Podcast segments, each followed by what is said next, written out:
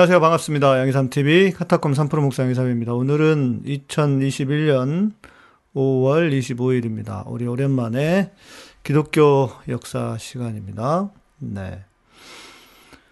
아, 네.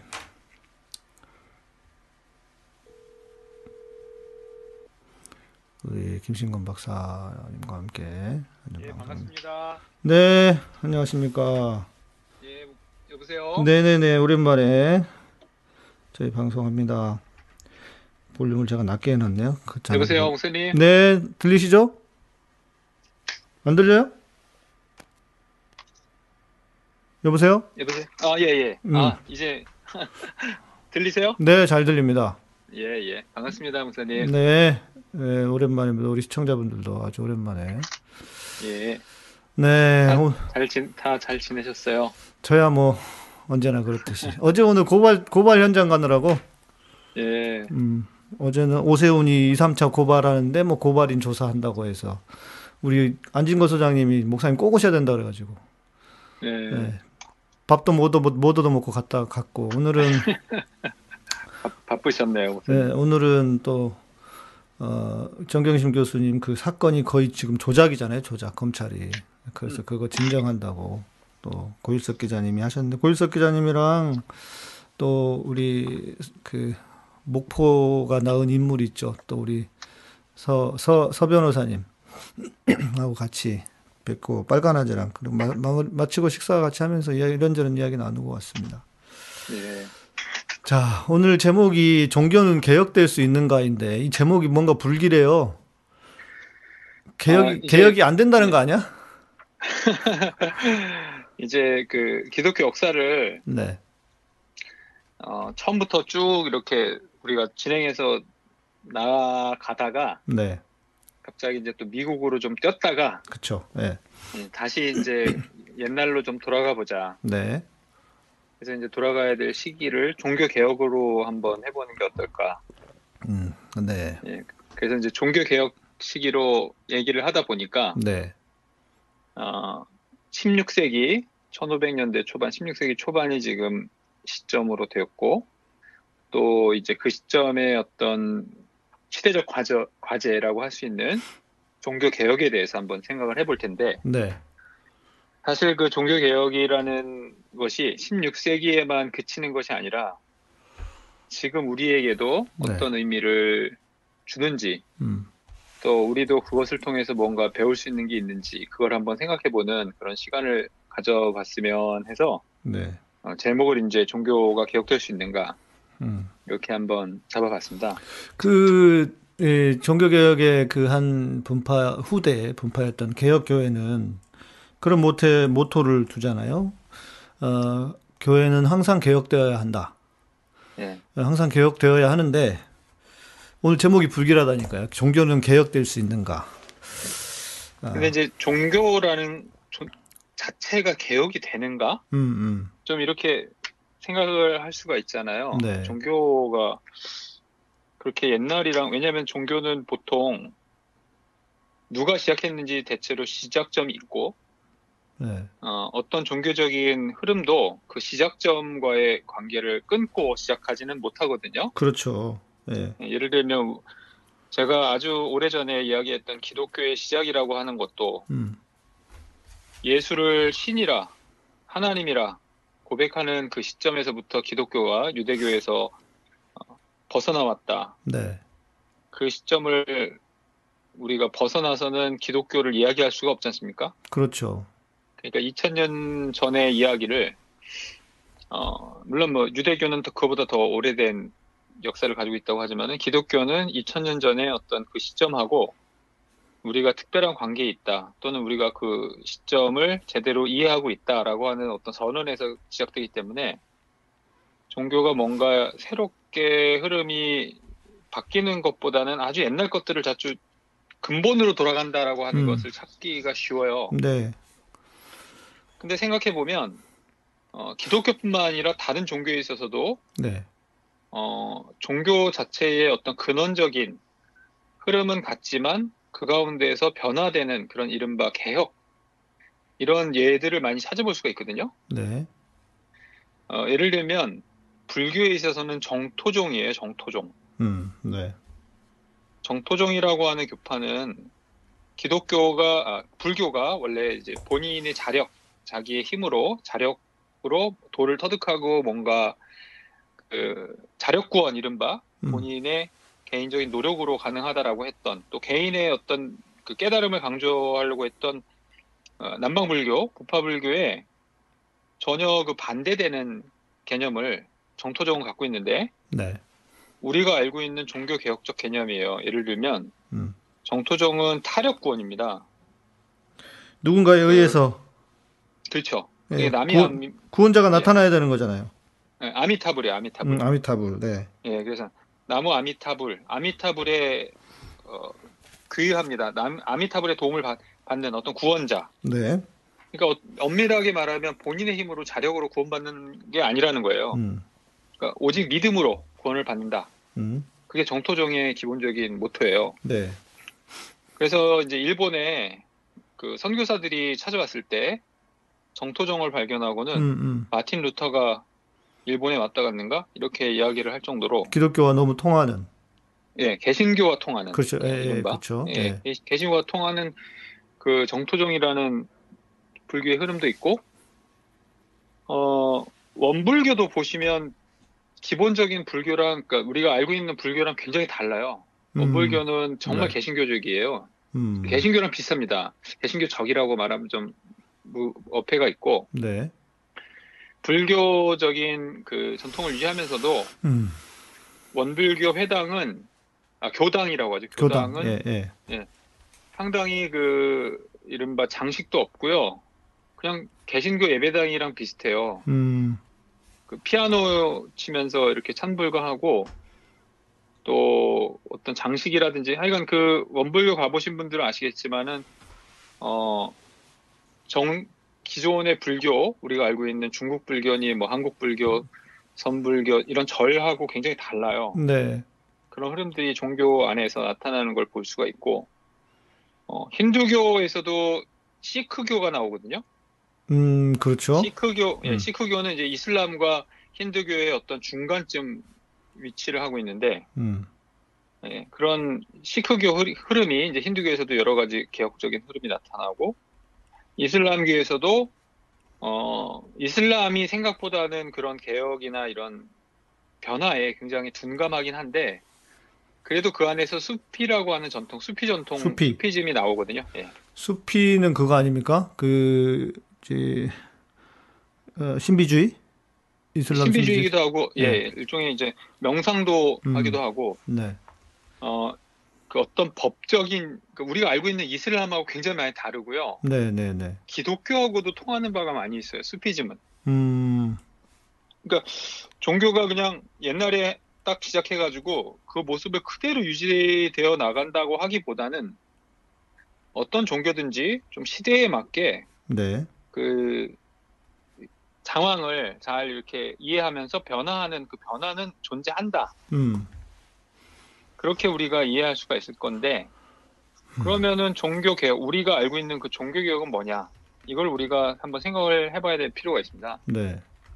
왜냐하면은 우리가 보통 어, 물론 이 방송을 들으시는 여러분들 중에는 개신교인이 아니라 가톨릭 어, 교인일 수도 있고 그렇기 때문에 뭐 모든 분들이 개신교라고 하기는 곤란하지만 그래도 우리가 알고 있는 많은 분들이 개신교에 속해 있거든요. 이제 개신교고 저도 네. 또 양 목사님도 장로교라는 건 이제 개신교고 그쵸.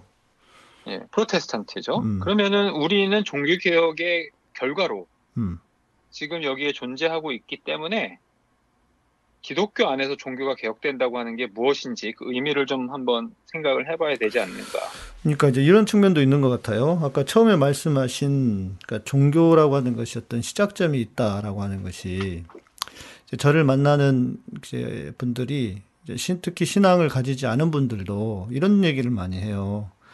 아, 종교가 진짜 개혁되어야 하는데 어, 뭔가 새로운 기독교가 시작되어야 하지 않나 싶다. 그런데 말은 맞는데 새로운 기독교라고 하는 것, 새로운 교회라고 하는 것이 그러면 내가 시작할게 해서 시작한다고 해서 되는 게 아니잖아요. 어떤 그 지금의 기존의 교회와의 뿌리가 있으면서도 뭔가 새롭고 다름의 모습이 있어야 할 텐데 그거를 그렇죠. 그거를 내가 뭐라고 하겠어 그거를 어떤 사람은 저한테 하라 고 그러는데 그거를 어떻게 하겠냐 이제 이게 보통 문제가 아닌 것 같거든요. 그렇죠. 예, 그러니까 이제 우리가 그런 기독교가 있으면 좋겠다라고 생각을 하면서 또는 네. 그런 개혁을 했으면 좋겠다라고 생각하면서도 네, 그 우리가 그럼 시작하면 되는 건가 이게? 그러니까요. 그리고 또 우리가 시작한다고 뭐가 달라지나? 음, 이런 고민들을 하지 않을 수가 없거든요. 네, 네, 그렇기 때문에 우리가 역사상 일어났던 종교 개혁을 한번 되짚어 보는 일이 꼭 음. 필요하다는 겁니다. 네, 맞습니다. 그럼 그땐 왜 그게 만들어졌지? 왜 이런 게 생겼지? 예, 왜 그게 굉장히 그 중요한 갈림길이 거기서 일어난 것이지? 음, 혹은 이런 질문도 할 수 있어요. 또 합칠 수는 없나 다시? 음, 그게 다시 옛날로 돌아가면 이게 합쳐질 수 있는 거 아닐까? 그때 영영이 갈라져 나온 건가? 아니면 그게 어떤 의미에서는 좀 가역적으로 우리가 다시 만들어서 두 개가 합쳐질 수 있는 그런 가능성도 있는가? 일종의 WCC가 그런 움직임이라고도 볼 수 있겠죠. 뭐 그럴 수도 있겠죠. 네. 근데 이제 어쨌든 그거는 우리가 역사를 좀 생각을 해봐야 알 수 있다는 음, 거죠. 음, 네, 네, 네. 어, 우리 굉장히- 예. 나무숲님이 김신건 교수님 방송 너무 기대하고 좋아합니다. 배움이 큽니다. 앞으로도 쭉. 네, 우리 나무숲님이 갑자기 뿅 하고 나타나셔가지고 잘못 아, 보던. 닉네임이신데, 네. 예, 이런 분위기 좋습니다. 혹시 아는 분 아닌지 모르겠다. 감사합니다. 제가 네, 나무 숲은 잘 모르겠습니다.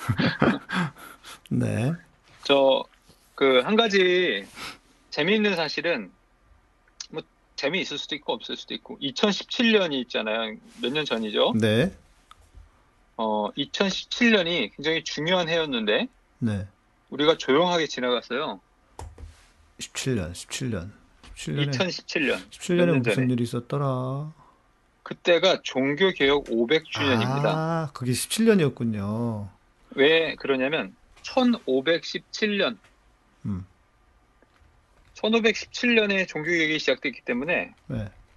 딱 2017년이면 500년이에요. 그쵸. 그러면 뭐, 뭐가 우리가 알 수 있느냐? 음. 생각보다 우리 개신교가 젊다.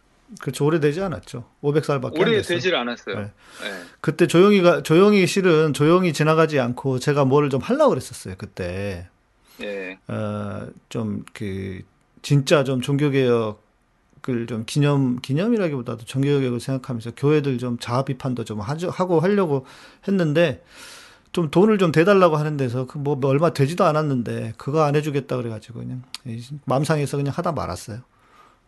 그런 적이 있었습니다. 그러니까 그러니까 우리가 그 2017년도만 했어도 야 종교 개혁이 이렇게 그 최근에 일어난 일인가? 왜냐면은요 음, 음, 음. 500년이면 사실 어 우리로 보면 이제 조선왕조 네, 조선 시대거든요. 그렇네요. 예. 예, 생각 생각보다 어려요 개신교가. 음, 음.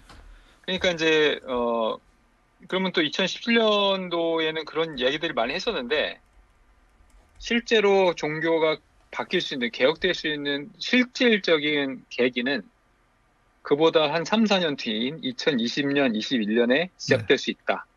음, 저는 그렇게 보거든요. 정광훈 때문에? 아니 지금 이제 코로나가 종교를 개혁하고 있다고 그렇지. 저는 봅니다. 음, 그렇죠. 예. 난 정광훈부터 시작했다고 봐요. 빤스가. 전광훈 목사를 너무 이렇게 크게 봐, 크게 평가해 주시는 것 같은데 저는 아니. 그렇게 생각하지 않고요. 그러니까 평가 그렇다 보니까 이제 기독교에 대한 종말이라고 해야 될까? 그 종말의 서막을 알리는 게 나는 우리 빤스가 아니었을까? 사람들에게 그렇게 인식될 수밖에. 어지 제가 최근에 뭐 이렇게 그 여론조사하는 거 봤거든요. 기독교에 네. 대해 관심 있냐? 너 기독교인이 되고 싶어? 라고 하는 거 물었더니 6% 나왔어요. 6%. 6%. 네. 예. 그게 이제 지금 앞으로 이게 아파트 저 집값이랑 똑같아요. 네. 집값이 오른다고 생각할 때는 계속해서 뭔가를 사고 싶을 텐데 음. 집값이 떨어진다고 패닉을 하기 시작하면 그다음부터는 집가 집을 팔아버리고 싶거든요. 그쵸. 예. 이제 버블이 꺼지는 건데 빨리 팔아야지. 예. 기독교가 이제 계속해서 뭐 발전한다, 발전보다도 뭐 양적으로 성장한다라고 믿었을 시절에는 음. 모든 것이 이제 그런 식의 사고 방식이 지배를 했을 텐데, 네. 이 코로나 위기 상황을 겪으면서 기독교가 그렇게 영영이 부흥하지 않을 수도 있다라는 실질적인 어떤 자각을 하게 되면서, 네. 어, 기독교 자체도 이제 새로운 시각을 가져야 생존할 수, 이제 이제 생존의 문제가 되었다는 거죠. 그렇죠. 네. 어, 그렇다면 이제 이걸 생각해 볼 수가 있어야 돼요. 기독교가 바뀔 수 있는가? 음, 음. 과연? 음. 바뀐다면 뭐, 그게 무슨 의미일까? 네. 생존을 위해서 우리가 바뀌어야 된다, 이렇게 자꾸 얘기하잖아요. 네. 개혁돼야 된다. 음. 무슨 의미지? 음. 어, 영어로 reformation, reformation은 reformation이라고 하기도 하고 reformation이라고 하는 건 re, re하고 form이에요, form. 맞아요. reform, reform. 형태를 다시 바꾼다는 거잖아요. 그렇죠. 형태를 바꾼다는 거예요. 네. form을 바꾼다는 거예요. 예. 그 우리나라에는 그 영어로는 그걸 alteration이라고 하는데, 음. 그러니까 이게 아, 어, 그걸 알터레이션. 예. 알터레이션이 뭐냐면은 그 옷 같은 거 옛날 옷들을 음. 그저 수선하는 데다가 갖다 주면은 그거를 바꿔줬 네, 좀 네, 새롭게 유행에 맞게 네. 바꿔주고 음, 음, 뭐 바지 단이나 이런 것도 줄여주고 그런 거 있잖아요. 음. 네, 네. 그런 걸 이제 그 영어로는 알터레이션이라 그래요. 네. 근데 그걸 이제 우리나라에는 리폼이라고 그렇죠. 하더라고요. 리폼. 맞아요. 예, 예. 예. 그러니까 이제 그거랑 비슷한 겁니다. 음. 옷은 그대로예요. 바지도 그대로고 네. 뭐 색깔도 그대로인데 요즘 유행이 안 맞게 바, 바지 단위는 이렇게 너무 펄럭거리면은 그걸 음, 줄인다든지 음, 음, 음. 아니면 네. 허리가 많이 어, 줄었다면은 그거를 이제 허리를 조정해 준다든지 네. 이렇게 형태를 바꿔주는 거예요. 음. 그렇다면 본질은 뭘까요? 본질. 형태랑 본질이 다르다는 전제를 가지고 이것을 이해해야 된다는 거죠. 음. 이건 어디서 나온 거냐면 그리스 철학에서 나온 이야기예요. 사실 플라톤에서부터 나오는 이야기인데 네. 이 본질하고 형, 형상의 이야기가 있습니다. 본, 본질하고 형상 이제 어, 우시아 저- 전에도 제가 무슨 본질 그 신적 본질 얘기하면서 우시아 얘기를 했는데 네. 본질이 있고 형상이 있다는 거예요. 음. 에이도스가 있고 어, 우시아가 있다는 거예요. 이제 그거를 이제 영어로 치면은 에센스 아니면 뭐 substance 본질이라는 음, 음, 게 음. 있고 네. 형상 아니면 뭐 현상 음. 이 두 현상, 가지로- 현상. 본질과 예, 현상이. 현상. 예. 예, 뭐 현, 형상이라고 에이도스는 형상이고 현상이라고 phenomena 현상은 이제 페노메나 어, 라고 하는 건데 이데아라고 볼 수도 있는 거죠. 본질은- 예. 예. 근데 이 두 가지로 구분할 수 있다는 거예요. 이거는 뭐냐면요. 네.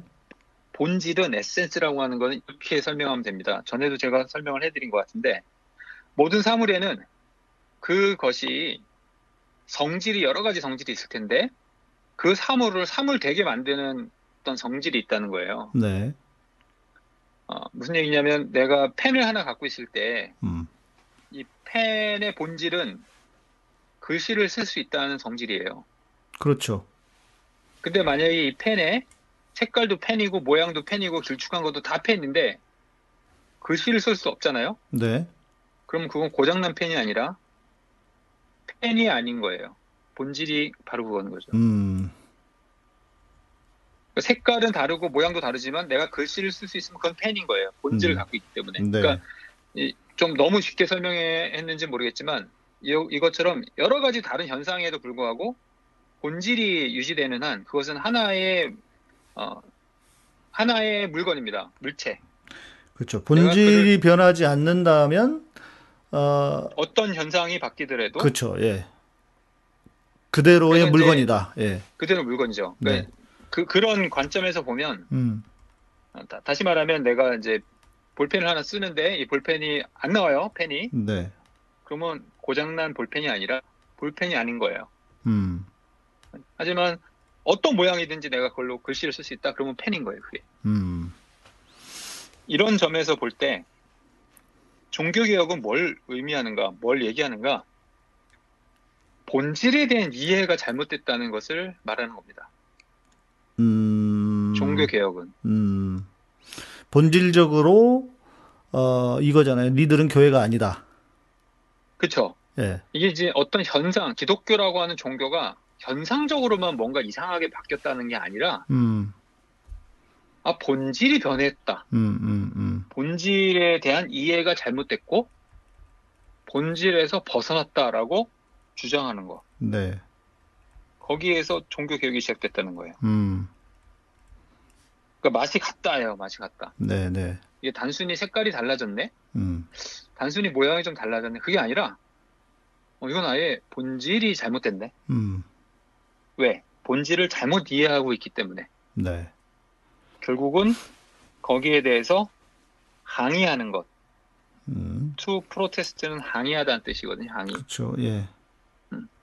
이런 종교적인 어떤 예배나 제도나 어떤 시스템이 있지만 그게 본질하고 벗어났다라고 항의하는 사람들이 결국 프로테스탄트 개신교인이었다는 겁니다. 네. 잘못된 것에 대해서 항의한 사람들이에요. 음. 프로테스탄트는.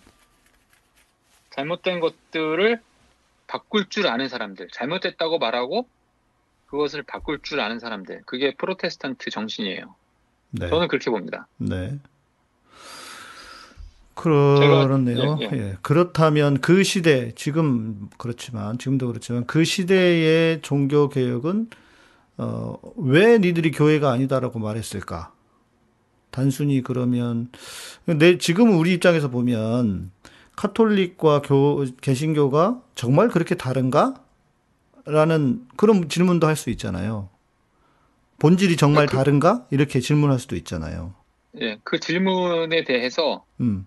제가 앞으로 꽤 오랜 시간 동안 답을 할 거거든요. 음, 네. 왜, 왜, 뭐가 다르길래 본질이 다르다고 음, 했는가? 음, 그러니까요. 한마디로 얘기할 수는 없어요, 이게. 음, 음, 그런데 그때 당시에 사람들은 본질이 잘못됐다라고 어, 항의했다는 겁니다. 네. 일단은 그 정도로만 우리가 오늘은 이렇게 생각하고 이제 그 부분에 서 조금 더 깊이 깊이 깊이 들어가 볼 거거든요. 네. 왜뭘 잘못됐다고 음, 그랬는 음, 건가? 근데 이제 제가 지적하고 싶은 건 이거예요. 그걸 잘못됐는데도 그냥 가만히 참고 있는 사람들이 아니었다는 거예요. 여튼 중요한 것은 걸 중요한 것은.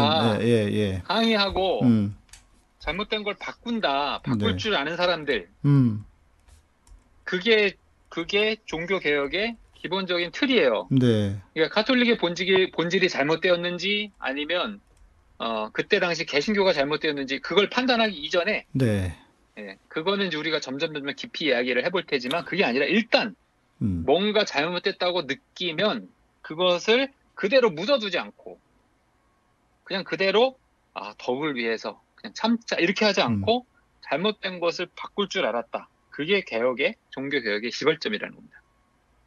그러니까 이게 제가 결국은 네. 그거예요. 그러니까 저 말씀하신 것처럼 본질이 본질이 다르든 뭐 맞든 사람들이 움직이지 않았다면 종교 개혁은 없었겠죠. 존재하지 아, 가만히 않았겠죠. 참고 있었으면 무슨 종교가 있었겠어요. 그러니까요. 제가 그 예를 최근에 굉장히 그 주목해서 본 예가 있었는데 그게 뭐냐면 미국에서 트럼프 시절에 처음에 네. 이 코로나 대처가 굉장히 잘못됐습니다. 초, 초반 대처가 음. 너무 잘못돼서 아시잖아요. 네, 네. 이거 아무것도 아니라 그러고 뭐. 마스크 쓸 필요 없다 음. 그러고 그러면서 죽지 않아도 될 수만 명의. 사람 저- 제가 볼 땐 수십만 명이 네. 안 죽었어도 됐는데 죽었단 말이에요. 트럼프랑 어 이른바 저는 그것을 정말 어떻게 그 죄값을 받을까? 그거는 단순히 정치적인 어떤 하나의 결정이 아니에요. 음. 사람의 생명을 맞아요. 예. 예, 생- 생명을 가지고 자기의 정치적인 그거는 트럼프라는 인간으로서 어떻게 보면 독재자만큼 누굴 학살한 독재자만큼 나쁜 짓 했다고 저는 생각을 하는데 저 그럴 수 있죠. 근데 그, 저, 안토니 파우치라고 하는 그 분이 의사인데, 네. 그분이 이제 그런, 지금도 굉장히 그 미국에서는 신망을 얻고 있는 중요한 분이거든요. 그 분이 코로나 지휘했던 분 아니에요? 어, 그렇죠. 파, 그러다가 파우치 이제 박사. 예. 트럼프한테 잘렸죠. 음, 음. 네. 그래가지고 뭐 task force 해체당하고 뭐 갖은 수모를 당했겠지만, 이제 그 재미, 그 아주 제가 주목해서 본 이야기였습니다. 그분이, 어, 뭐 청문회에서 나와서도 얘기하고, 뭐 뉴스에서도 얘기하고, 우리가 초반 대처에 아주 잘못했다. 우리가 더 잘할 수 있었는데 잘못했다. 네. 뼈저리게 사람들 앞에서 반성을 하는 모습을 봤어요. 심지어 음. 트럼프 앞에서도 아닌 건 아니라고 얘기를 한, 네, 한 네, 사람이거든요. 네. 근데 저는 그 미국의 힘이 거기 있다고 보거든요. 예. 그럼 뭐가. 잘못되면 잘, 잘못됐다고 얘기하는 사람이 있어요, 꼭. 음, 음.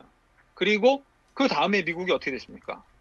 어차피 초반 대처는 늦었지만 그 다음에는 박신에 올인할 수밖에 없다고 하면서 자국 미국에서 나오는 뭐 파이저라든지 모더나든지 심지어 그게 어떤 정도였냐면 타국에서 들어온 뭐 옥스퍼드 박신은 아예 FDA에서 승인도 내주지 않고 그냥 자기 걸 보호 이른바 미국 중심주의를 그냥 딱 저기를 하면서 박신을 가지고 어 저기를 한 거예요. 네. 대처를 맞아요. 한 겁니다. 그래서 지금 상황은 음, 미국이 백신에 있어서는 뭐 그건 뭐 욕먹을 만한 상황도 있어요. 전 세계에서 다 지금 다 그런 걸 백신을 구경도 못 해본 사람인데 자기들은 막 남아서 버릴 정도로 그렇게. 하는 예. 그런 건 있지만 그럼에도 불구하고 미국이란 나라의 힘은 뭔가 대처가 잘못됐으면 잘못됐다고 하는 사람이 있고 음, 그럼 어떻게 우리가 바꿀 수 있느냐라고 했을 때 그것을 짧은 시간이나마 인정하고. 어, 인정하고 바꿀 수 있는 네. 방향을 바꿀 수 있는 그런 힘이 있거든요. 네. 근데 이제 사실 우리 기독교 혹은 우리가 종교인으로서 음, 이런 태도가 참 어려워요. 음. 왜냐면은 제가 이제 이호영 쌤하고도 어, 많이 배우는 그런 내용인데 우리가 너무 합리화하는 기제가 강하기 때문에 네, 네.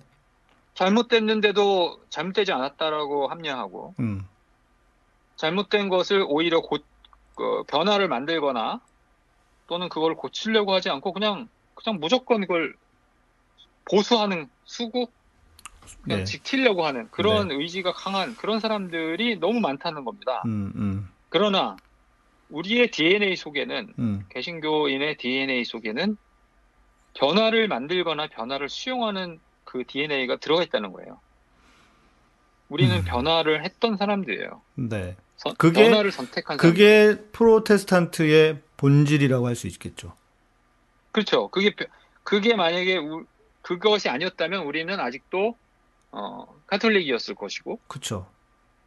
그게 있었기 때문에 변화를 시- 만들었기 때문에 우리가 이 자리에 있었기 음. 때문에 그게 어떻게 보면 우리가 가지고 있는 특징 네. 아주 또 우리가 계속해서 가지고 있어야 되는 어떤 그 DNA 그 특성 본질 그렇게 볼 수도 있든, 있다는 것이죠. 네. 제가 전에도 그런 이야기를 했었는데 제가 기독교가 뭐가 그렇게 좋은가라고 생각을 해봤을 때 다른 뭐 타종교를 제가 비판하려고 하는 것보다도 이런 겁니다.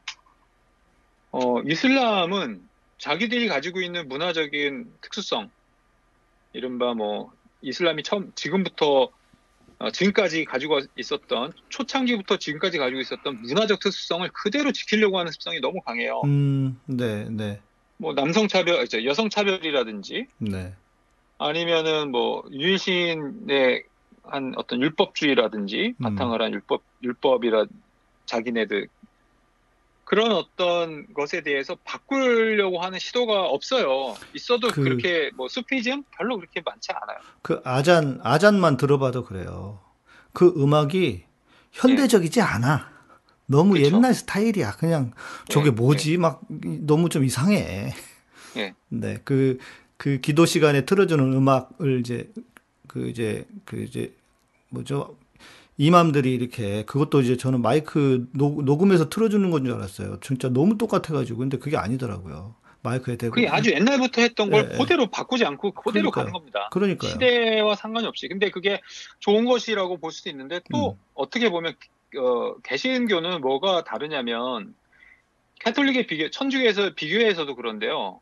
그 시대의 흐름에 계속 우리를 맞춰온 전통이 있어요. 네, 자꾸 바꿔 맞게. 예, 시대에 인권 맞게. 문제가 생기면 인권에 대해서 우리가 그걸 받아들이고 음, 또 그것을 기독교적인 어떤 본질로 해석을 하고 네, 또 차별의 문제가 생기면 그 부분에 대해서 어떻게 우리는 기독교인으로서 혹은 개신교인으로서 해, 음, 해석할 것인지 시대적 흐름에 스스로를 맞춰 나가고 이러한 운동들을 움직임을 계속 해왔다는 거예요. 물론 이제 좀 보수적인 데도 있고 약간 진보적인 이렇게 더 나가고 덜 나가고 하는 것은 있지만 네, 네, 어 그냥 아주 쉽게 말하면 개신교는 그래도 여자 목사를 만들어냈잖아요. 물론 합동은 안 하고 있지만은 음, 네, 네, 그리고 개신교인들은 남성 여성 차별이 지금 없어졌잖아요. 그렇죠. 예. 그리고 그, 그런 것들이 어, 어떤 한 시대에 따라서 딱 멈춘 게 아니라 지금까지 계속 바뀌어 나가면서 음. 시대가 변함에 따라서 잘못된 것이 있다라고 생각하면 그런 것들을 바로잡을 줄 아는 그런 사람들이 바로 개신교인들이 아는, 아는, 아는가. 음, 네. 그러니까 옛날 것들을 막 의미 없이 막 지키는 게 아니에요. 네. 옛날에 했으니까 그대로 해야지. 그게 아니라 어떤 복음의 진리, 우리가 믿고 있는 신앙이 이게 잘못 이해되거나 잘못 전파됐을 때 음. 우리의 신앙생활뿐만 아니라 삶의 모든 측면을 망치게 될 수 있다. 이런 자각을 가지고 네. 맞습니다. 예. 그런 것들을 시대가 변함에 따라서 계속해서 바로잡을 줄 아는 그런 그런 것이 우리의 DNA에 들어 있어야만 한다. 네. 그래요. 그러니까 이게 우리가 진짜 개신교인이라고 하면 영어로는 프로테스 프로테스트란 프로테스탄트라고 하는데 그 말 속에는 저항이라는 뜻이 담겨 있는 거잖아요. 예, 그런데 보면은 지금 우리 그 모르겠어요. 다른 데는 잘 모르겠지만 우리 한국 교회는 이놈의 저항이라는 것 자체가 없어. 뭔 놈의 순종을 그렇게 교회가 목사들이 얼마나 순종 순종한지 그냥 다들 순종만 하려고 하고 순응만 하려고 하고 이게 진짜 프로테스, 프로테스탄트가 맞아? 이제 이게 이런 질문이 생각해 보니까 그게 본질인데 그 질문을 하지 않을 수가 없네요. 그렇죠. 예. 그러면 이제 그- 언제 그 그런 것들이 필요한가? 그것은 뭔가 잘못됐다는 인식이 확실할 때, 네. 아 이게 잘못됐구나. 음. 또이 잘못이 단순히 아까 얘기한 대로 현상의 어떤 잘못이 아니라 아, 보- 본질하고 연결이 됐구나. 음. 네. 그래서 이 잘못된 것이 많은 사람들을 벼랑 끝으로 밀어내고 있구나. 네. 이런 인식을 갖게 될 때 그때는 정말로 바꿔야 될 때가 된 거죠. 음. 어, 그렇게 따지고 보면 그런 건 되게 많은데. 벌써 이제 얘기하시는 것 하시니까 제가 몇 가지 정리가 쭉 돼, 정리가 생각이 나는 게 있는데 본질적으로 보면은 이 기독교 신앙이 아닌 것들이 너무 많죠. 예. 그렇죠. 이게 근데 이제 그게 단순히 신앙 체계 문제가 아니에요. 네. 그러니까 이제 제가 처음에 설명을 드렸던 삼위일체설 네. 어 그때는 이제 초기 기독교에서는 그 문제가 일종의 종교 개혁의 문제였습니다. 왜냐면은 뭘 뭘 그 믿는가가 중요한 것이 아니라 이 교리 문제였는데 이게 결국은 신학의 문제였거든요. 네. 사실 이것도 일종의 종교 개혁이에요. 음. 초기 기독교를 제가 설명하면서 삼위일체설 쭉 얘기했지 않습니까? 네. 니케아, 칼케도, 뭐 어거스틴으로 이어지면서 기독교 신학이 정립되는 그런 모든 과정들을 이렇게 볼때 네. 그거 자체가 종교가 스스로를 정립하면서 바꿔 나가는 과정이에요. 음, 이게 종교 음. 개혁이었어요. 네, 초기에도. 네, 네. 그렇죠. 예. 그러니까 그뭘 뭘 믿고 뭘 고백할까? 음. 그 문제를 가지고 그렇게 그 사람들은 고민하면서 싸우고 이게 아니다라고 얘기하면서 그게 일종의 뭐 이단이 나오기도 하고 논쟁이 되기도 하고 네. 삼위일체 논쟁으로 네. 또 어떤 종파가 떨어져 나가기도 하면서 그러면서 기독교가 스스로를 정립해 나간 과정이었던 거죠. 네. 맞아요. 그렇죠. 그게 본질이죠. 진짜 교, 그 개신교의 본질이죠. 그러다가 이제 지금 우리가 서 있는 지금 우리 시점이 아니라 1517년, 그러니까 16세기를 보면 네. 이때 종교개혁은 구원론의 문제가 됩니다. 음, 그렇네요. 어떻게 구원을 받을 수 있는가? 네, 그때는 네. 구원론을 가, 그러니까 이제 초기에는 뭘 믿을까, 뭘 음, 고백할까 음, 음. 그 문제가 중요한 이슈가 되었다면은 16세기 초반에는 구원 어떻게 구원을 받을까? 그러니까 이것은 말하자면 삶과 죽음, 영생의 문제가 다 연결이 돼 있는 거예요. 그러네요. 예. 어떻게 살고 어떻게 죽고 그다음에 영원히 살 수 있을까 어떻게 하면 그 문제가 다 연결되어 있는 중요한 요소였는데 여기서 본질적으로 잘못했다고 믿었기 때문에 거기에서 종교를 개혁해야 된다는 외침이 시작된 거죠. 음. 그렇네요. 네. 그러니까 이제 그때 종교 개혁의 어떤 핵심은 이겁니다. 그때까지 기독교는 복음을 잘못 이해하고 있고 네. 복음을 잘못 가르치고 있고 그래서 그거를 믿고 있는 사람들은 잘못 살고 있고 결국 그래서 구원을 받을 수 없다 이거예요.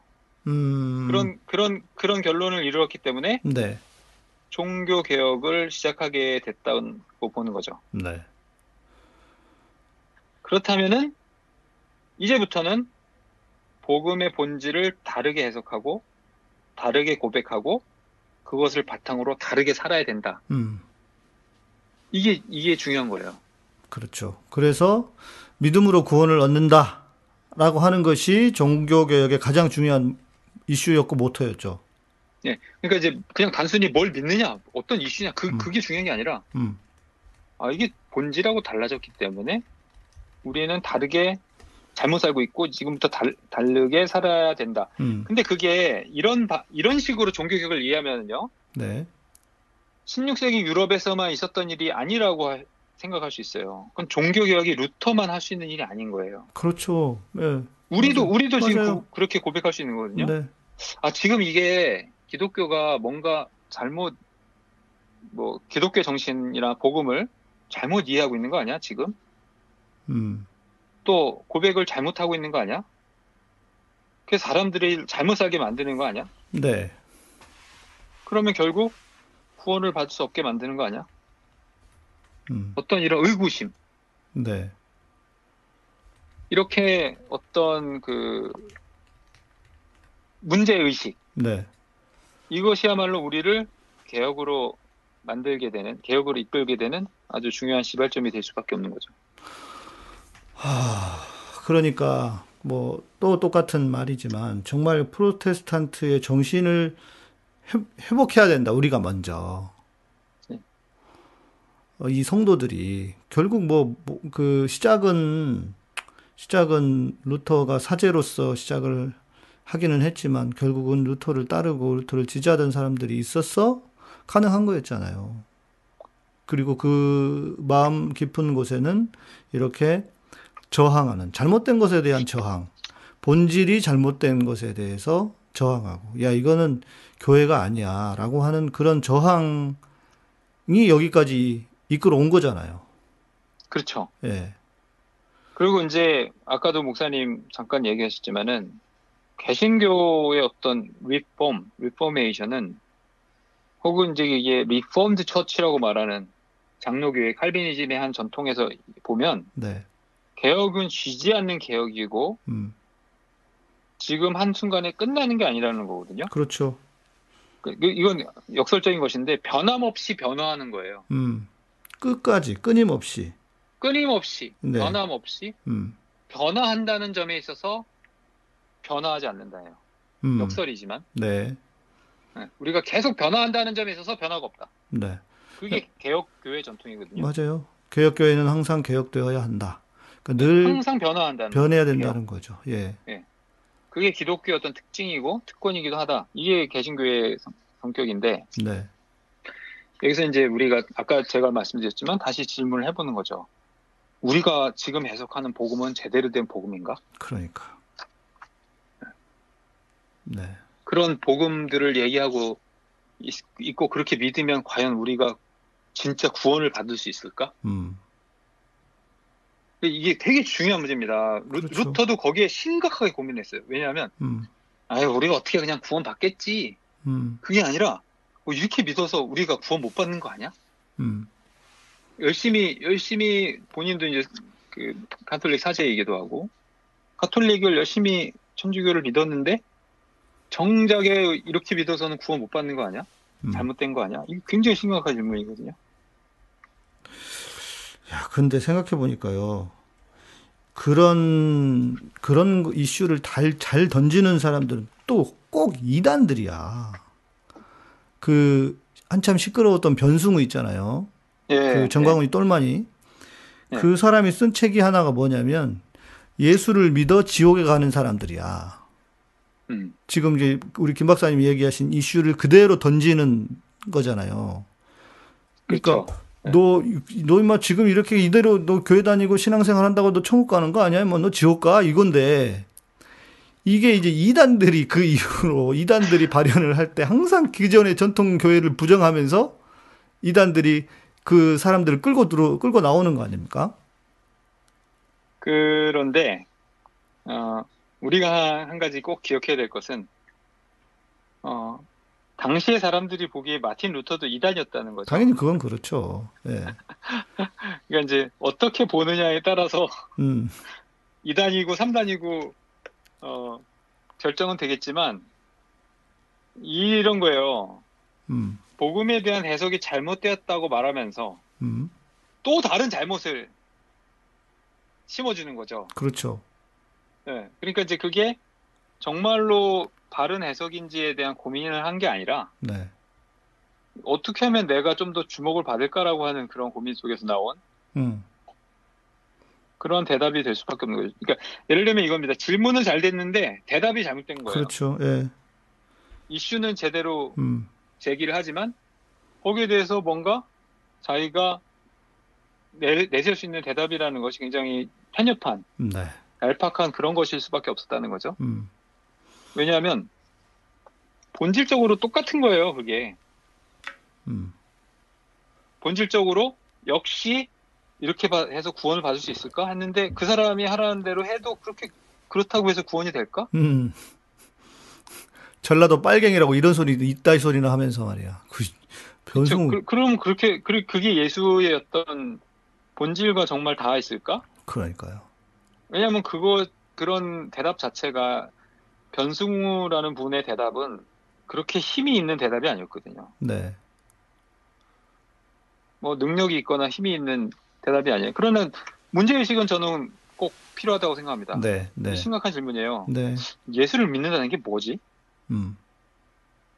우리의 시대에서, 우리의 시점에서 예수를 믿는다는 그 어떤 믿음, 기독교인이 된다는 것이 어떤 의미를 가지고 있지? 네. 그러면 구원을 받는다는 건 뭐지? 음. 이런 심각한 고민이 필요한 시점이 된 거는 맞아요. 네. 왜냐하면 그때 당시에 그분이 무슨 책을 썼을 때 그때 시점뿐만이 아니라 우리가 이제 이 팬데믹의 한 가운데를 같이 어, 헤- 헤엄쳐 나가고 있는 우리 입장에서는 이 고민이 정말 심각한 고민이 될 수밖에 없어요. 그쵸. 정말 네. 이렇게 해서 우리가 기독교가 살아남을 수 있을까? 혹은 우리가 복음을 제대로 이해하면서 구원을 받을 수 있을까? 음. 근데 이게 왜 아까도 제가 코로나 상황을 얘기했었는데 이게 굉장히 아이러니한 상황이에요. 어떤 상황이냐면 어, 어떤 경우에 많은 경우에 그런 일이 생기는데 정상이 비정상이 되고 네. 비정상이 정상이 되는 정상하고 비정상이 역전되고 도치되는 그런 상황이 코로나 상황인 겁니다. 음. 쉽게 말하면 이런 거죠.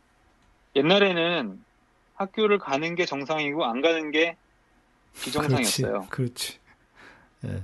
그러니까 저도 기억을 하는데 어렸을 때 맨날 그 우리의 가장 그 빛나는 상 중에 하나가 개근상. 개근상. 예. 예, 아파도 절대로 학교를 빠지면 안 돼요. 음. 어, 그래서 이제 그거를 12년을 계속해서 어, 6년, 3년, 3년을 한 번도 빠지지 않고 12년 개근을 하면 그것이 나의 빛나는 자랑이 되었던 그런 시절이 있었거든요. 네. 학교를 가는 게 정상이에요. 그렇죠. 내가 아픈데도 집에 누워 있으면 비정상이 되는 것 같아가지고 음. 굉장히 그 마음에 불편했기 때문에 무조건 학교를 가는 거였거든요. 맞아요. 근데 이제 이제는 학교를 안 가는 게 정상이고 그러니까. 학교를 가는 게 비정상인 시대가 지금 우리가 그러니까 경험하고 있지 않습니까? 저 학교에서도 학생들 가르치는데 요즘 요즘에 굉장히 재미있는 그 여론조사가 하나 나왔거든요. 학생들이요, 대학생들이 어, 등록금 깎아달라고 뭐 이렇게 의사 표시하고 뭐 네. 데모하고 그러는데 어, 여론조사를 해보면 비대면 수업을 만족해야 한다는 학생들이 굉장히 많아요. 거의 70% 정도가 비대면 수업이 더 행복하다, 좋다. 음, 음. 그리고 비대면 수업이 더 절약된다. 절약된다. 아, 왔다 갔다 안 돈을, 하니까. 돈을 아낀다예요. 음, 음, 그왜 그러냐면 그 비대면을 하면은 학교를 안 가기 때문에 학교 근처에서 살아야 되지 않은 음. 안 살아도 그렇죠. 되잖아요. 예, 예. 그러니까 뭐 학교 서울이면은 서울에 유학 간다고 뭐 서울에 자취방 자취를 얻어서 하거나, 살- 뭐 예, 하숙을 뭐 하거나. 하숙하고 그러니까 밥값하고 뭐 그런 거 다 아끼면서 수업은 다 하고 학위도 받으니까 어 이게 더 낫지 않나? 그 또 누가 밑에다가 이렇게 댓글을 달았는데 아 그러면 사이버 대학을 다니지 왜 거기를 다니냐. 음, 음. 그러니까 이제 이 어떤 모든 것들이 도치된다는 건 뭐냐면 우리가 이게 정상이라고 믿었던 게 정상이 아닐 수도 있구나. 그렇죠. 예. 예배당에 모이는 게 정상이고 예배당에 안 모이는 게 어, 비정상이었었던 시절이 있었어요. 맨날 음. 모이기를 힘쓰라. 그렇죠. 예, 모이기를 맨날 힘쓰라 그러고 안 모이면 저주받는다 고. 음, 음. 맨날 변질됐다고. 얘기하죠 목사님들이 네. 주일날 어디 놀러 나갔다가 교통사고 당했다는 얘기에서부터 음, 새벽기도 빠졌더니 뭐 저주를 받았다는 얘기부터 그런데 예배당에 안 오는 게 정상이 되는 시절도 된단 말이에요. 그렇죠. 지금도. 지금도 아마 물어보면 우리 지금 지금 들어와 계신 분들한테도 한번 물어보면 제가 볼 때는 한 70% 정도는 어, 비대면 예배 좋다고 답할 것 같은데. 비대면 예배 좋아하는 분들 꽤 많습니다. 네. 진짜로 그래요. 예. 그 겉으로 티를 안 내서 그렇지. 음, 음. 그러면 이제 이 새로운 고민이 시작되는 겁니다. 이게 뭐냐면 네. 아 그러면 이게 뭐가 정상이고 뭐가 비정상이지? 음. 원래 이게 정상이었다는 게 맞나? 네. 혹은 정상 비정상이라는 구분 자체가 음. 존재하기나 했던 걸까 원래? 음, 네. 그러면 우리의 어떤 새로운 삶 이렇게 새롭게 펼쳐진 이런 삶에서 복음은 도대체 어떤 의미가 있지? 음. 기독교라는 게 어떤 의미가 있지? 교회에 빠지지 않고 출석하는 교회에 개근상을 받는 그런 것이 신앙이었던 것인가? 네. 아니면 그거 말고도 다른 새로운 의미가 있었던 것이 아닐까? 음. 복음이라는 게 어떤 의미가 있나? 사람을 살리는 복음이 있고 사람을 죽이는 복음이 있었던 것이 아닐까? 네. 만약에 우리가 이전에 복음에 대한 이해가 잘못되었었다라면은 아 이게 잘못됐구나. 그러면 이제 이게 잘못됐다고 항의하고 음. 새롭게 바꿔야 될 그런 시점이 이제는 오지 않았나. 네. 음. 교회에 열심히 빠지지 않고 나가는 게 그게 신앙이었던 시절이 있었지만 과연 그게 정답이었을까? 음. 혹은 내가 나의 삶의 현장에서 다른 방식으로 신앙을 추구하고 네. 예수를 만나고 예수의 삶을 재현하는 그런 게 더 정상이 되는 게 아닐까? 이런 생각을 해볼 필요가 있는 거죠. 제가 오늘 서기호 변호사님 어, 다 아시잖아요. 서기호 변호사님 네. 만났는데 그분이 이제 목포 목포가 고향이고 일- 저 이제 뭐 고등학교는 다르지만 1년 선배예요. 88학번이더라고요. 그러면서 이제 제가 목사라고 목사 목사인지 알고 전에도 한번 제가 방송 초대하느라 한번 통화도 하고 그랬었는데 이제 기억하고 계셔서 이제 이야기를 하는 거예요. 자기 집안은 다 카톨릭 집안. 아버님이 워낙 카톨릭이셨고 본인도 카톨릭인데 어 자기는 지금은 교 그러니까 성당을 출석하는 것보다는 그것에 큰 의미를 두지 않는다 이렇게 얘기를 하시는 거예요. 물론 꼭, 꼭 코로나 때문만은 아닌데 어 그러면서 어, 진정한 신앙의 가치를 찾는 것. 그러니까 자기는 무교처럼 되었다. 그러나 하나님을 부정하는 무교가 아니라 성당을 출석하지 않는 무교 이렇게 얘기하면서 어 실은 저도 생각해 보면 이제 코로나가 코로나 이전부터 신앙이 무엇인가 한국 교회는 너무 종교 생활만 죽어라고 강조를 하니까 오히려 거기서 나오는 폐해들이 너무 많았고 신앙이라고 하는 것이 삶의 영역, 삶이 신앙이어야 하지 않을까라고 하는 생각을 늘 제가 이제 하고 있었는데 이제 코로나가 터졌잖아요. 그러면서 심지어 예배도 예배도 예전보다 지금 뭐 예배 드리는 게 뭐 있어요. 예배 그냥 주일날 한 번 달랑 예배 드리고 뭐 이런 이렇게 됐, 됐잖아요. 그런데 어 불편하지가 않아. 오히려. 그리고 한편으로는 이렇게 살면서 그리고 종교 생활보다는 각자 우리 신앙인으로서 어떤 사회에서 어떤 역할을 하는 것이 더 의미 있고 중요하지 않을까? 이런 생각이 더 코로나 때문에 이제 본의 아니게 그렇게 강제화 돼 버렸잖아요. 그러니까 교회 갈 시간 대신에 차라리 더 사회 문제에 조금이라도 관심을 가지면서 할 수 있다면 뭐 섬기기도 하고 봉사도 하고 저도 뭐 지금 어찌 보면은 그 특히 이제 제가 안진걸 소장님을 만나고 난 뒤에 더 이제 제가 그 사회에 지금 시민사회 관련한 일들을 좀 하게 되는데 저는 이런 것도 의미가 있다는 생각이 들어요.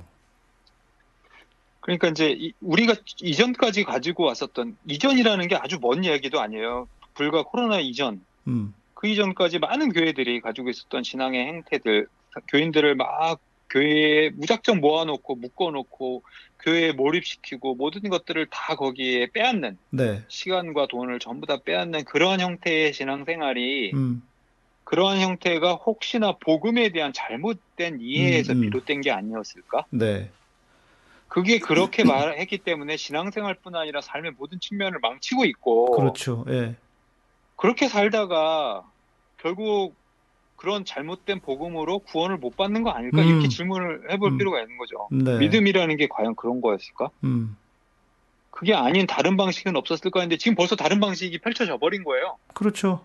다르게 살 수 있는 방식이 우리에게 주어졌을 때 음, 그러면 모든 사람들이 지금 다 어, 이렇게 뭐 교회 자주 못 나가고 이러면 다 저주받고 무슨 아까 얘- 얘기 들어보니까 마스크 쓰고 다 교회 오라고 막 했던 그런 분들 그런 목사님들 계실 텐데 예, 어, 뭐 저주받은 삶이 우리가 다 되어 있는 그런 게 아니라 오히려 사람들이 영적인 추- 어, 어떤 그 만족감을 느끼기도 하고 네. 충전도 충전도 되고 오히려 더 막 쫓아다닐 때보다.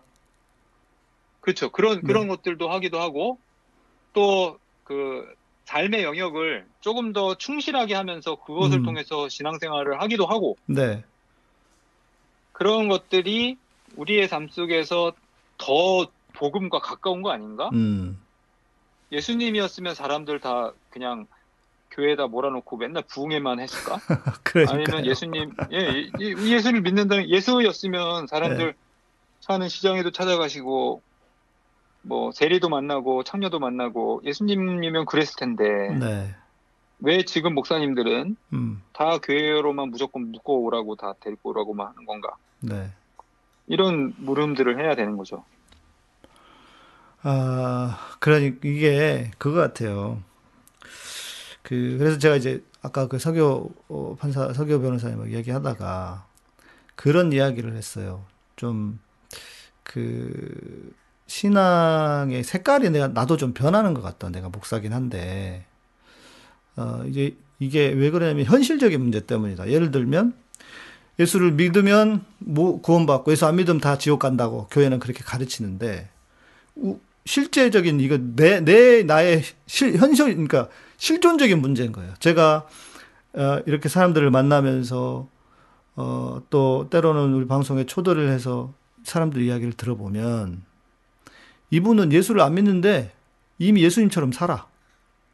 그런 분들이 우리 사회 사회에 있잖아요.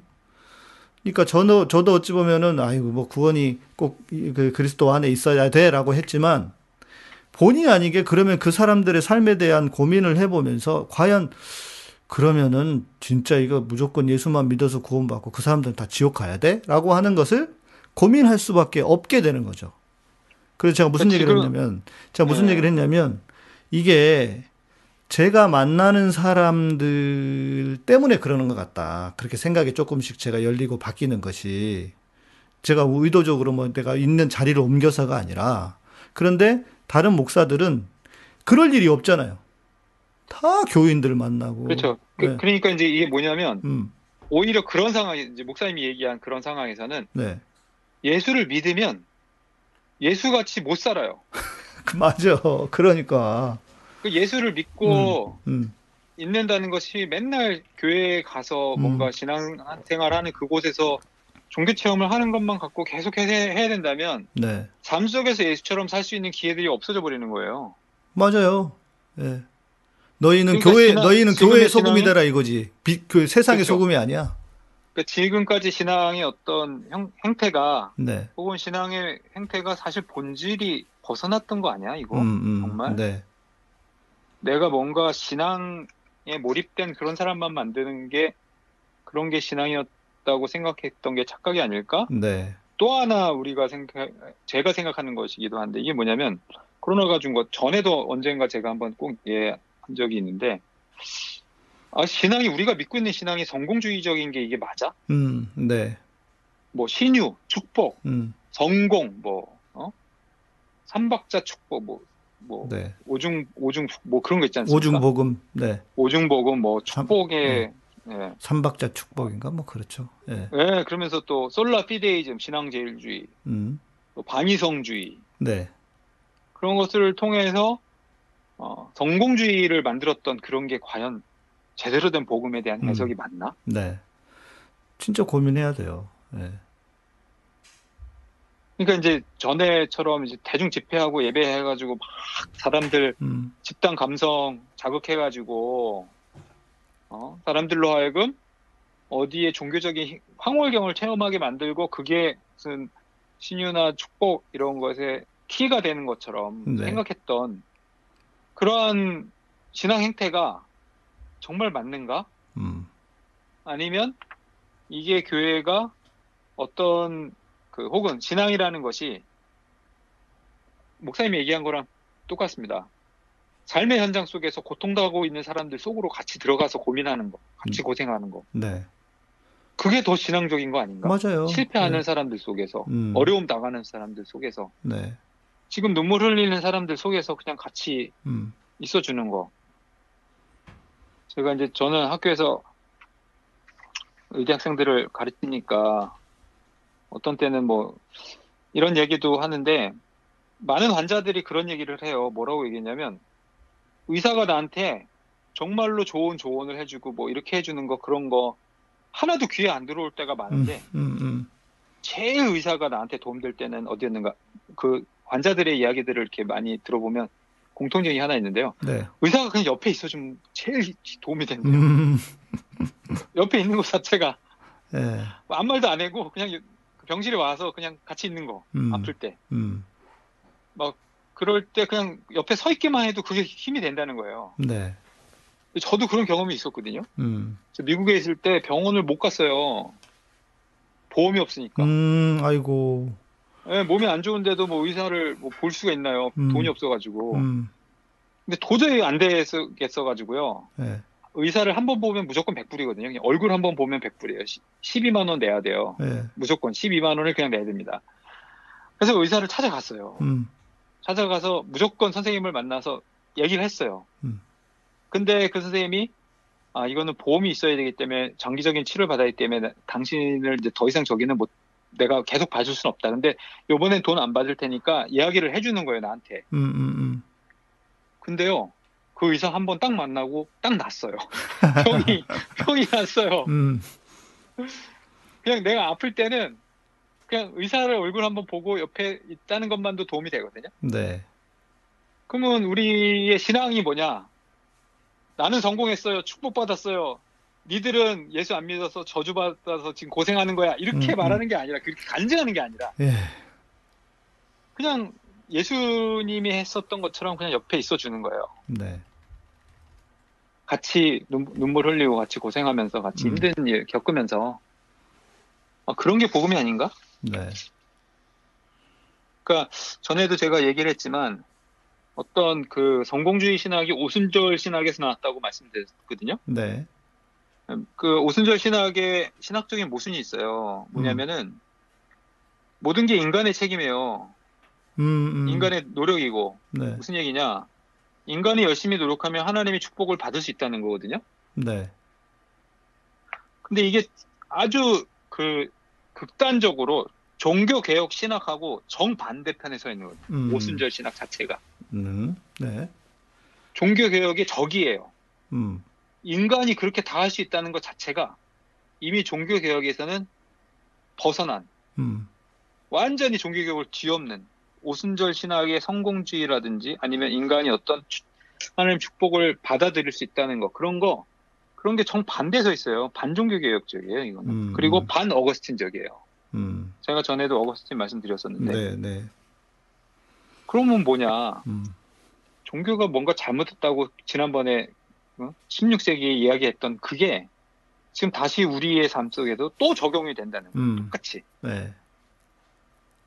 지금도 거기에 대해서 이건 이거 아닌데 음, 이거 잘못됐는데 여기에 대해서 항의하고 이게 잘못됐다 바꿔야 된다 그렇게 말하는 사람들이 있어야 된다는 거예요. 지금도. 네. 네.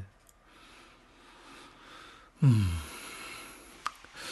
결국 아, 그렇게 말을 하려면 일단은 깨달아야 되잖아요. 듣고 어, 그렇죠. 어 이게 아니었네 하는 그런 깨달음이 깨달음이 있어야 하고 생각해 보면 그 깨달음 자체가 은혜인 것 같아요. 어, 지금도 이제 수많은 사람들은 여전히 코로나 이전의 교회의 모습으로 돌아가려고 발버둥을 칠 것 같고, 특히 목사들은 어, 코로나를 벗어나면서 어떻게 교회가 가야 될 것인가, 신앙이 어떤 신앙이 되어야 할 것인가에 대한 생각과 고민을 해야 되는데 그거 없이 어떻게든 그냥 이전으로 돌아가려고 하는 역행하려고 하는 그 모습이 교회의 모습이 아닐까 싶어서 좀 저는 오히려 더 한편으로는 더 걱정이 되기도 하고 그래요.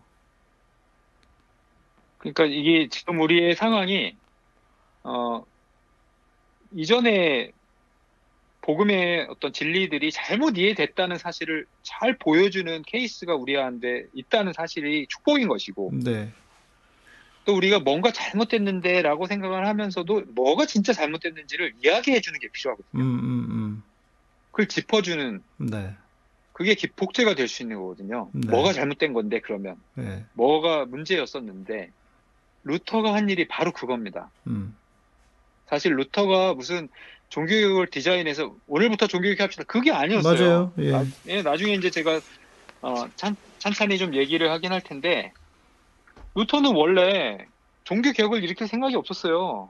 음, 그냥 루터가 한 거는 이거예요. 이거 잘못됐는데 네, 이게 그러면서 95가지를 얘기한 겁니다. 95가지를 예, 95가지를 95개를 딱 지적하면서 이거 이거 잘못했다 지금까지 음, 음, 그걸 지적한 거예요. 맞아요. 그것도 그 비텐베르그 성당에 붙일 때 쭈뼛쭈뼛 했다면서요. 그냥 뭐 자신 있고 당당하게 가서 붙인 게 아니고 자기가 사제였으니 얼마나 겁이 났겠어. 아니 뭐 쭈뼛쭈뼛 했는지는 그건 기록이 없어서 잘 모르겠는데 아니 그렇게 얘기를 하더라고요. 예. 아, 근데 이제 그게 비텐베르크 성과 교회 문에다 붙였거든요. 네, 근데 거기가 이제 뭐냐면은 그 이른바 대자보 붙이는 판이에요. 음, 음, 그냥 문이 아니에요. 음, 그러니까 오늘날로 따지면 인터넷 게시판입니다. 음. 인터넷 대자보판. 게시판에 그 대자보 방에 글 올린 거예요. 네, 예. 게시판에다. 네, 근데 재미있는 거는 사람들을 자극하려고 붙였으면 독일어로 그걸 붙였을 텐데 네. 이분은 라틴어로 붙인 거예요. 음, 음, 음. 못 알아 못 알아듣게. 아 이거, 이거 라틴어로 일- 못 알아보게 하려고 한 게 아니라 응. 라틴어로 붙인 이유는 이분이 학자로서 그렇죠. 학문적 토론을 하려고 한 거예요. 음, 어, 이거는 이제 뭐 지식인의 학자로서 자기도 신학 박사니까 네, 네. 이거는 우리가 잘못된 거니까 신학적으로 잘못된 거니까 예. 이거는 한번 우리가 토론해 봅시다. 음, 이건 뭔가 잘못된 거를 얘기를 한번 해봅시다. 그렇게 하면서 음, 거기다 갖다 라틴어로 갖다 붙였던 것이지 그게 사람들을 선동해서 우리가 종교 개혁을 한번 일으켜 봅시다. 음. 뭔가 어? 돈도 모아보고 사람도 모아보고 한번 으쌰으쌰 그런 게 없었어요. 맞아요. 예. 그리고 사실 자기 편에 서는 사람이 아무도 없었어요. 음, 루터는. 음, 네. 그래서 그 나중에 이제 루터가 혼자 섭니다. 아무도 없, 어요 도와준 사람도 없고. 후, 그런 것이지. 후대에 성주 성주 한, 한 사람이 숨겨져 가지고 거기서 성경 번역하고 그러긴 했죠. 예, 그건 이제 나중에 제가 다 음. 설명할 건데 음, 어쨌든 본인이 알기로는 아무도 자기 도와준 사람이 없었어요. 음. 예. 예, 그러니까 뭐 페이스북에 글 올리는 거나 뭐 어? 인스타그램에 글 올리는 거랑 똑같아요. 그거랑 크게 다르지 않았고 예. 어, 그렇기 때문에 뭔가 잘못했다고 얘기하는 것, 지적하는 것, 음, 그거를 이제 그 변화하고자 만드는 어떤 몸부림 음, 그런 정도까지는 우리가 책임질 수 있는 것이지 그 이외의 모든 것들은 어쩔 수 없다 우리가 정말. 네. 하지만 누군가가 잘못 내가 잘못했다고 얘기하지 않으면 음, 이 돌들이 잘못했다고 얘기할 텐데 그렇죠. 그냥 내가 이거 이건 아닌데 음, 이거는 기독교 신앙에서 많이 너무 떨어져 왔는데 음, 이거는 예수가 보시기에는 정말 예수답지 않을 텐데 이렇게 얘기하는 거 네. 아, 자, 이제 여러분들이 해야 될 일들이 명확해졌습니다. 네. 제가 말씀드린 것처럼 교회에서 아니라고 얘기하세요. 아닌 건 아니라고 얘기해야 되고, 뭐, 다들 이제 여기 계시는 분들이 그런 분들이긴 한데, 이제 그걸 염려하시거든. 교회에서 말해봤자, 뭐, 나만 이상한 사람 된다. 누구도 들어주지도 않고, 실제로 뭐 그런 건 사실이긴 하죠. 교회들이 뭐 워낙 그럴 테니까. 그러나, 음, 우리, 내가 적어도 개신교인이라면 저항할 줄 아는, 아는 사람이어야 한다. 그거는 분명한 사실이네요. 그렇죠. 그리고 네, 댓글을 제가 가만히 읽어보니까 그 이게 그냥 제가 한마디로 그 스포일을 하나 하자면 음, 종교 개혁은 개신교만 바꾼 게 아니라 가톨릭도 바꿨습니다. 어, 그렇죠. 네. 네, 그 종교 개혁이요. 물론 이제 가톨릭과 저 개신교가 저 프로세스랑 나눠져서 30년 동안 전쟁하면서 싸우기도 하고 죽기도 하고 수많은 사람들이 서로 죽이고 죽이기도 했지만 가톨릭도 변화해요. 네. 네, 그러니까 한쪽만 변화되는 건 없고 음, 같이 변화하거든요. 네. 어, 그것을 통해서 종교 개혁이라는 걸 통해서 그렇다면 기독교 전체가 구교나 신교나 많은 변화들을 겪었다는 것은 좋은 일이고요. 그렇죠. 가톨릭도 1962년 이후로 제2 바티칸 공의 이후로 굉장히 많은 변화를 맞아요. 합니다. 네. 사실은 종교 개혁과 버금갈 만큼 그 맞아요. 비견할 만큼의 변화를 가져와요. 우리가 알고 있는 우리가 보고 있는 가톨릭은 어, 또 제2 바티칸 공의회의 그 선상에 서 있는 것이고요. 그러니까 그건 뭐냐? 그냥 옛날 거 그대로 보수하고 지키려고 하는 교회는 혹은 그런 기독교는 기독교 로서의 어떤 그 본질에서 많이 벗어나 있는 거다. 오히려 그게 기독교가 아니라 변화하는 끊임없이 변화하는 데 있어서 변함 없는 아까도 얘기했대로 그러니까 이런 것도 있는 또- 것 같아요. 그 전에 제가 김군수 선생님하고 방송할 때도 느꼈던 거지만 우리가 이제 카톨릭에 대해서 말을 할 때는 그 말씀하신 제2차 바티, 바티칸 공회가 너무 중요한 거잖아요. 지금의 카톨릭의 정체성을 만드는 만들어낸. 그런데 개신교인들은 그거는 몰라. 중세 시대의 카톨릭을 개혁 이전에 카톨릭의 개혁 이전 이전의 카톨릭을 보고 목사님들도 그거 가지고 비난하고 교인들도 그거 가지고만 물건 물건 늘어지고 그런 게 아닌가. 그렇죠. 예. 제가 이제 뭐 조지타운을 다녔으니까 저는 이제 가톨릭 대학을 다녔으니까 신부님들도 많고 예수의 신부들이 주로 선, 선생님 뭐 친구들 많이 있었거든요. 예수의 네네. 신부님들 한국에 와서도 이제 예수의 신부님들 좀 뵙기도 하고 영국에서도 많이 뵙고 그랬는데 재미있는 이야기가 있었어요. 조지타운 다닐 때 만약에 제 3차 바티칸 공의회가 개최된다면 음. 그때는 그 주교들이 자기 와이프들과 함께 참석을 하게 될 것이다. 음. 네. 그리고 제4차 바티칸 공의회가 개최가 된다면 주교들이 자기 남편들과 함께 참석하게 될 것이다. 음. 네. 그만큼 그만큼 많은 변화가 그러니까 네. 쉽게 말하면 이제 3차 바티칸 공의회에서는 결혼 결혼을 허용할지도 모른다. 결혼도 허용하고 주교가 여자가 여성이 주교도 되는 여자가 세상. 주교도 될 수 있을지 모른다. 네. 그런 이야기들을 하는 것은 음. 뭐 지금 당장 뭐가 바뀐다는 것보다도요. 네. 종교라는 것 자체가 계속해서 개혁되는 것이 기본적인 숙명 그 숙명이라고 할 수 있다. 네. 그걸 거부하면서 끝까지 보수하는 게 과연 그게 그 종교적인 틀에 맞는 사고일까 이런 생각하는 거죠. 심지어 가톨릭도 그런데. 네. 맞습니다.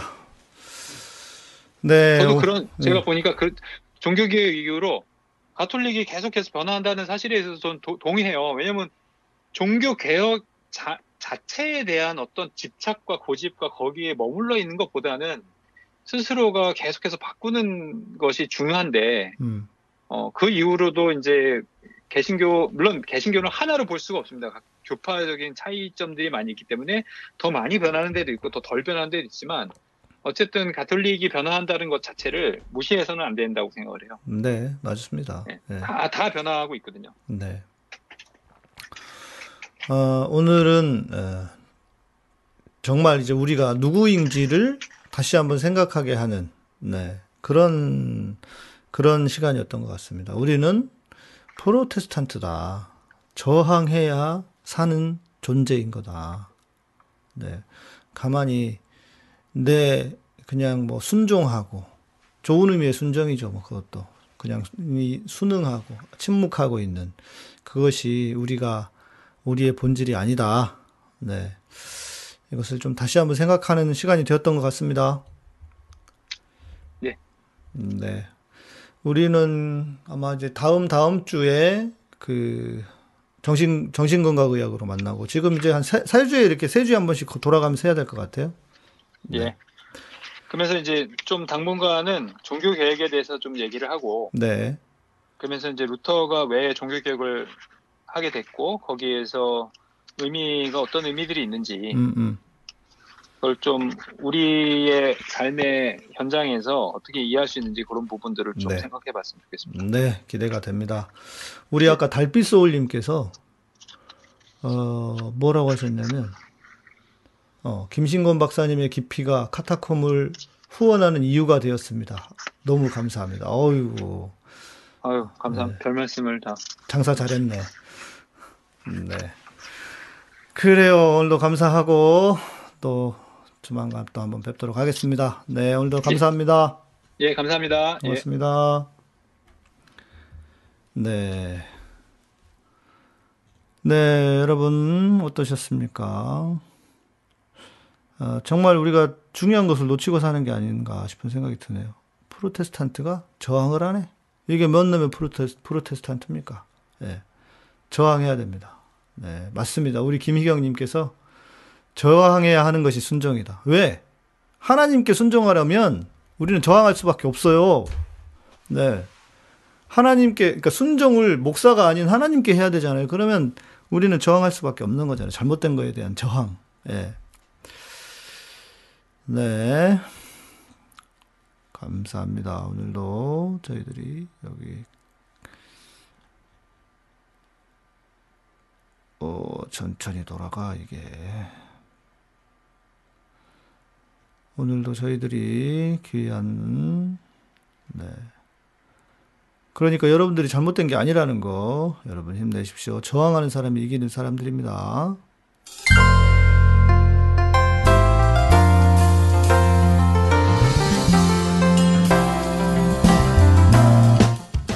구교, 신교 분리되기까지 몇 년이나 걸렸나? 16세기였잖아요. 1517년에 시작이 됐잖아요.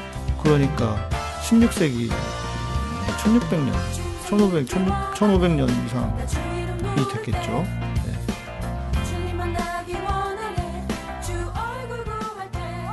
음, 교회는 아직도 모여야 한다고 하는데요. 네. 뭐 모이는 게 무조건 다 잘못이겠습니까만은 그 모임이 어떤 무엇을 위한 모임이냐 이게 중요한 것 같아요.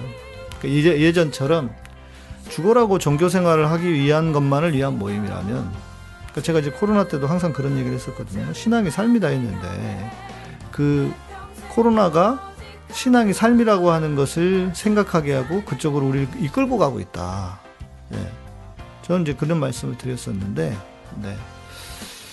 그러니까 모이는 게 무조건 문- 무조건 잘못이라고 할 수는 없죠. 그런데 왜 모이느냐 생각해야 될 때가 아닌가 싶습니다. 홍길동님, 아이고 닉네임이 진짜 홍길동이시네요.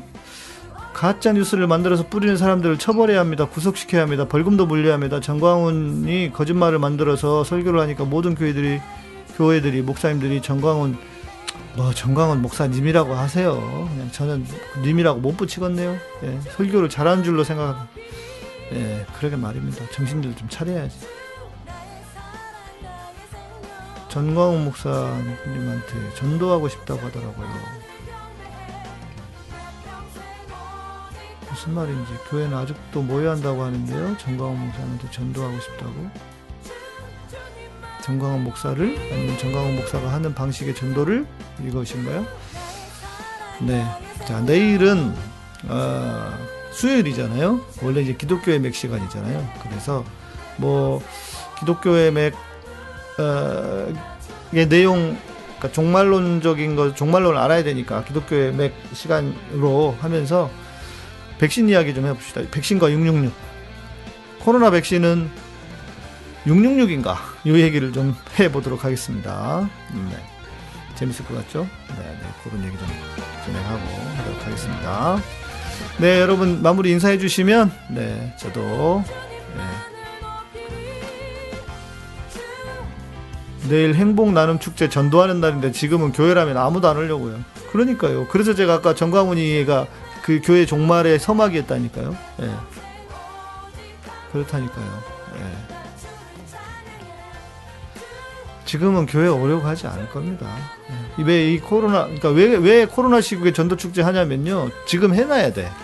예. 왜냐하면 완전히 그 잊어버릴까봐. 예. 그래서 달빛 소울 MKC님, 네, 감사합니다. 또다시 만나겠습니다. 네, 고맙습니다. 오늘도 참석해 주셔서 고맙습니다. 아, 네. 그리고 오늘도, 어, 스포트 해주신 아레오바고님, 또, 어, 누구셨더라? 예, 어, 여기 있다. 향숙님, 아마존님, 우리 진우 형제님 고맙습니다. 강의비를 멋지게 또 내주셔서 저희가 좋은 강의를 잘 만들도록 노력하겠습니다. 네.